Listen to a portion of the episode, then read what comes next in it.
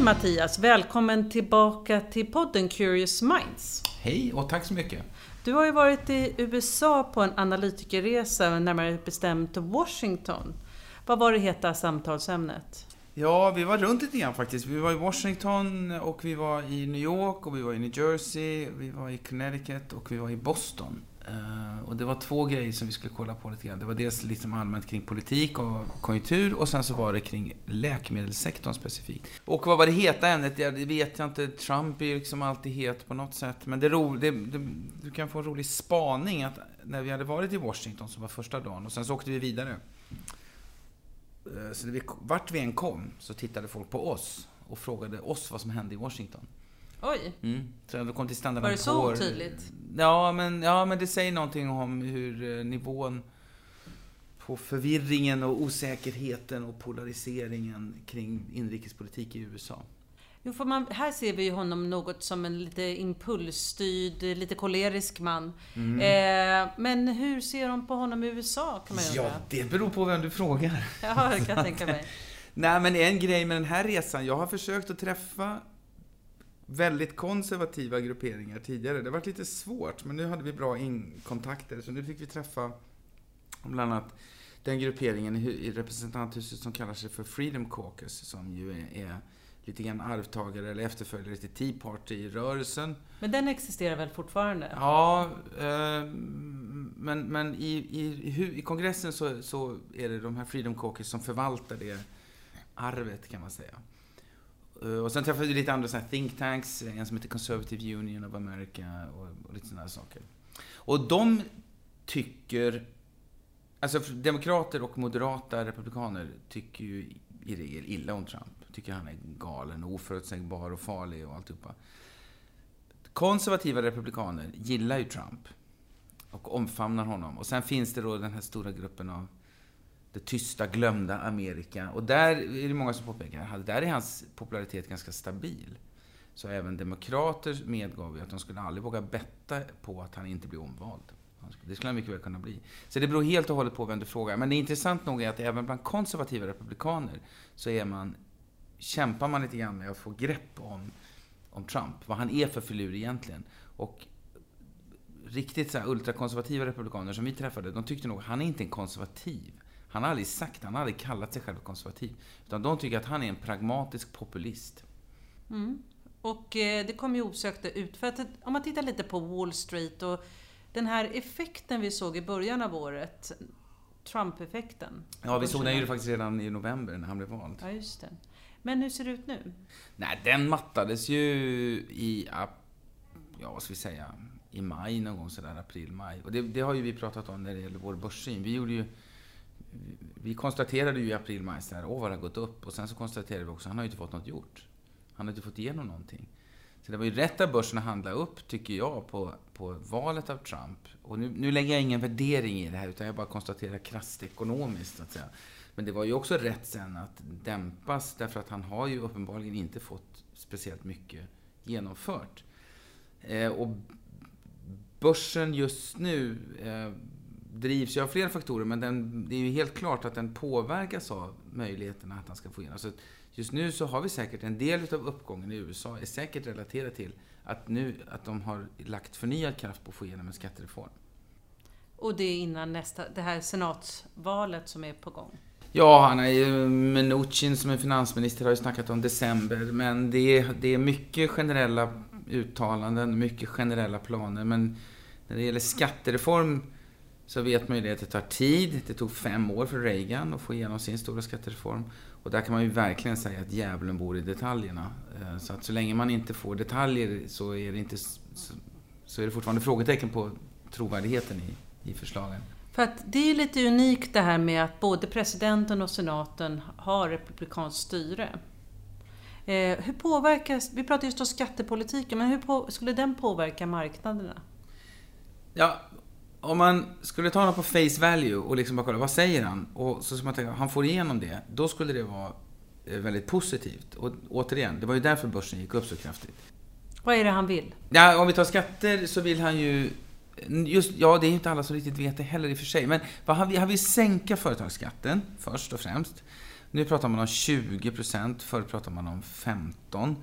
Just nu så ligger den, företagsskattesatsen i USA ligger på 35. Men då ska man, det är väldigt få som faktiskt betalar det. Ehm, för det finns massa avdrag och grejer. Men han vill sänka skatten. Han vill också göra någonting som kallas för en repatriation. Alltså att eh, företag som har lagt massa stora högar med pengar utanför USAs jurisdiktion för att undvika företagsskatt ska få en slags amnesti och kanske betala 8 eller 10 procents engångsskatt och så ta hem de här pengarna. Han pratar om en, eh, att man ska göra, eh, nu har jag glömt bort vad uttrycket är, men att man ska eh, eh, eh, som i de flesta andra länder, att du betalar skatt där du tjänar det så att säga. Så att, eh, och man pratar också om en förenkling utav inkomstskatten för privatpersoner. Färre sådana här inkomstbrackets eller steg.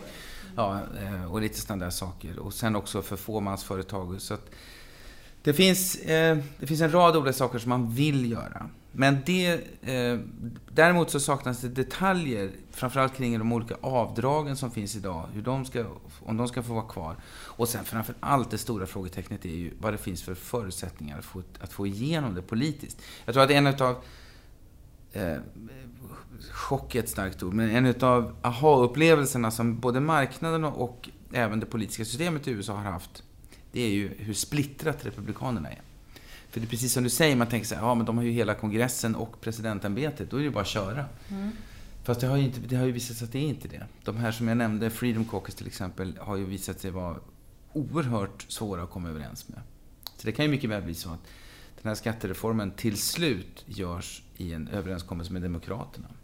återigen, kom ihåg, han är en pragmatisk populist liksom, så det kan mycket väl bli så.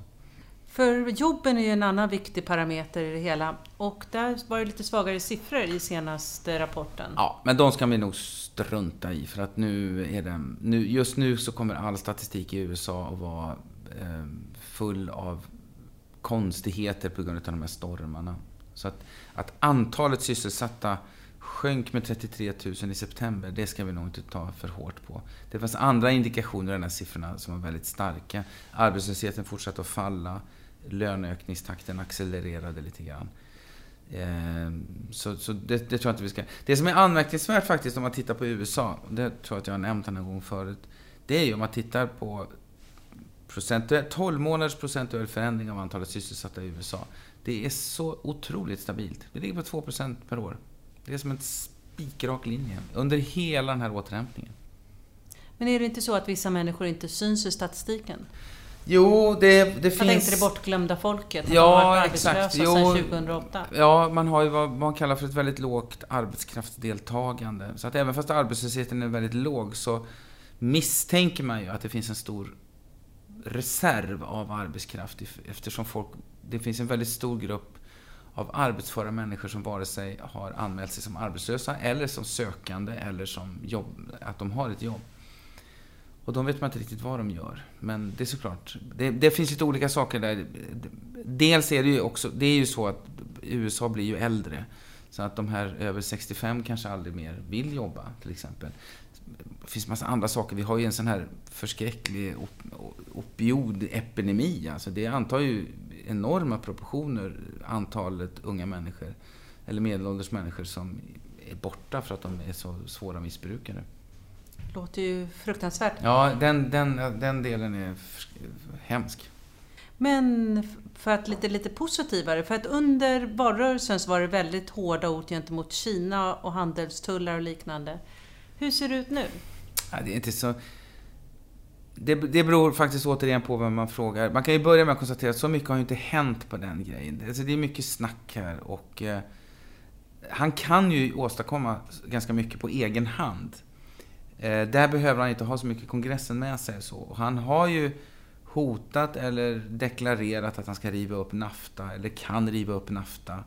Han klev ju av PTT-avtalet som var ett Stilla havsavtal. Eh, men sen har det ju också kommit andra signaler om att han ska ha en bra relation med Kina och sådär. Så, så, jag vet inte. Eh, en del vi träffade i Washington sa ju att NAFTA kommer att ryka. Liksom. Jag vet inte fåglarna om det gör det. Det, det. det, blir väl en omförhandling av NAFTA. Men, jag, jag, jag är... Men retoriken i alla fall Det är mycket retorik och lite praktik faktiskt. Mm. Får man säga än så länge. Men utrikespolitiken, där har däremot eh, tonen hårdnat. Det oroar ju många. Hur eh, ser man på det? Alltså, det, vi träffade ju bland annat en säkerhetspolitisk expert och han var ju väldigt Trump-kritisk så det var väl... Ja, det var ju den infallsvinkeln på det då. Han hade jobbat bland annat åt Obama-administrationen i, och i, i, i försvaret och sådär med antiterror. Han tyckte ju Trump var direkt farlig då. Därför att han är väldigt nationalistisk och för att han är isolationistisk eh, och oförutsägbar. Men det sista är både på bra och dåligt då. Som ett exempel så pratade ju några om att Nordkorea, situationen är väldigt tillspetsad och han har liksom eh, höjt tonläget. Men återigen då, en pragmatisk populist. Han kan flippfloppa och bara vända. Han, så de flesta tror jag var inne på att han kör väl det där spåret och pressar Nordkorea och pressar och, och, hela vägen så långt det går. Och sen plötsligt så bara vänder han och säger, äh, nu får vi bara förhandla. Det där funkar ju inte. Mm, så att det finns hopp, om man säger så. Ja, det finns en oförutsägbarhet. Mm. Och det kan, ju bara, det kan ju vara både bra och dåligt. Just nu så tror jag att vi fokus, vi har nog mest fått känna på den dåliga delen utav det. Att det plötsligt twittras massa hemskheter. Men det kan finnas eh, möjliga öppningar i det också, som är positiva. För eh, om man tittar på USA, det har ju tidigare haft lite knackigt när det gäller att vara motorn i världsekonomin. Har USA återtagit den positionen? Nej, inte mer än förut. Knackigt i den meningen att den här återhämtningen kännetecknas av att, jag menar USA brukade växa med 3% och nu växer det med 2%. Mm. Och det finns egentligen ingenting som ty tyder på att det ska bli något mer än 2. Men Kina pratar ju om 6 Jo, jo, absolut. Så, så, men Kina är en tillväxtekonomi så att det finns ju alltid en sån här catch-up-effekt, så att säga. Kina är i slutfasen utav den catch-up-effekten. Så att eh, det är klart de växer snabbare. Men någon gång kommer de också landa på 2. Där alla ekonomier slutar till slut. Men eh, det är såklart att Kina växer snabbare, absolut. Och så Kina, Kina ökar ju sin andel av världsekonomin hela tiden. Så Kina Kinas roll som motor i världsekonomin blir ju tyngre för varje år som går. Det, det är väldigt svårt. Det, det, som jag sa, USA växer med två. Det är väldigt svårt att se att det skulle växa med tre eller fyra. Vi trodde ju det ett tag i samband med Trump, men eftersom han inte fått igenom någonting så är två den bästa gissningen fortfarande framöver. Och hur ser det ut för Trump om de förlorar sin majoritet nu inför det här stundande valet? Ja, det de kan förlora, om jag nu minns rätt, det är väl senaten, va? Eh, om jag nu minns rätt. Inte representanthuset. Han, han, jag tror att de flesta är överens om att han inte kommer att förlora båda kamrarna, utan han kommer att förlora en.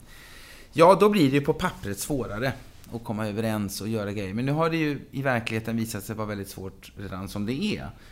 Och det är möjligt att eh, den här steget som han tog när han gjorde en liten överenskommelse, om ni kommer ihåg det här med DACA eh, och skuldtaket som han gjorde med demokrater. Då var ju plötsligt bästis med demokraterna, Schumer och Pelosi. Så att eh, det kanske, det, det kanske tvingar eh, den här administrationen att försöka komma, göra en bipartisan agreement liksom med demokraterna.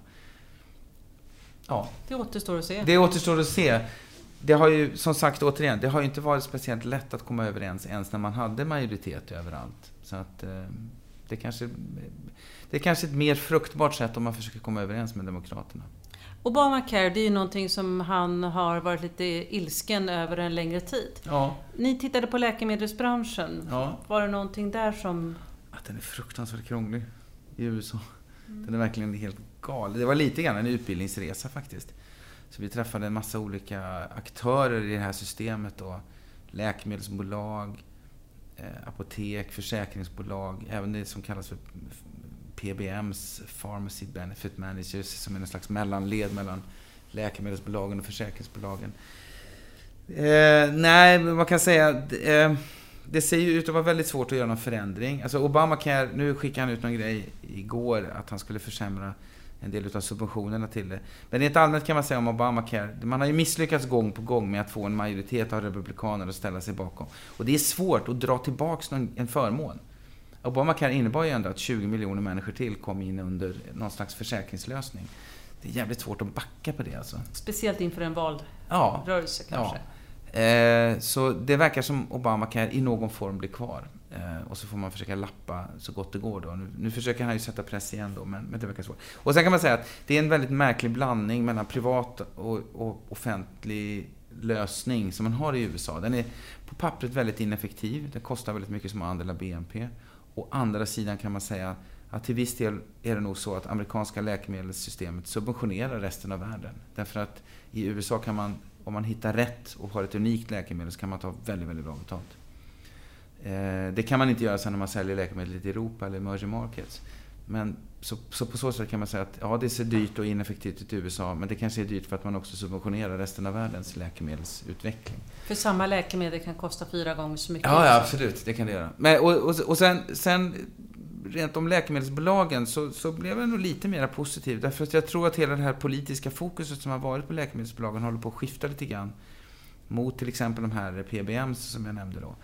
Eh, det har också visat sig, Trump, jag vet inte om ni kommer ihåg det, men Trump twittrade ju väldigt mycket om eh, höga läkemedelspriser och så.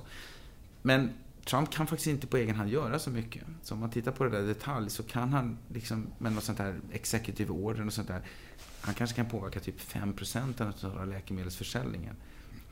Och sen så tror jag att alla pratar om att det kommer att vara en fortsatt konsolidering i sektorn. Och sen pratade alla bolagen själva om att de tyckte att det såg väldigt väldigt mycket spännande produkter som kommer ut. Så eh, ja, jag blev lite positiv på läkemedelsbolagen faktiskt. Trots att det är ett sånt fruktansvärt krångligt system. Om du bara tittar på den sista frågan här, det är mm. väl vilka andra reflektioner gjorde du under din resa? Ja, alltså att det är så splittrat ändå. Eh, att till och med amerikaner har svårt att känna igen sig i Amerika. Alltså jag personligen själv, jag har varit i USA sen slutet på 70-talet. Jag var utbytesstudent där. Så jag har ju som så många andra någon slags kärlekshistoria med USA. Men nu när jag är där så känner jag, mycket känns väldigt främmande. Eh, och det tror jag faktiskt att det gör för många amerikaner också. Just den här splittringen är slående faktiskt när man är där. Även till och med inom Republikanerna. Eh, så det är ett väldigt eh, uppskruvat tonläge eh, som känns emellanåt ganska obehagligt. Faktiskt. Så att vi får ju anledning att fortsätta diskutera USA och Absolut. Trump. Det finns alltid anledning att prata om USA. Tack för att du kom idag. Tack själv. Hej. Tack.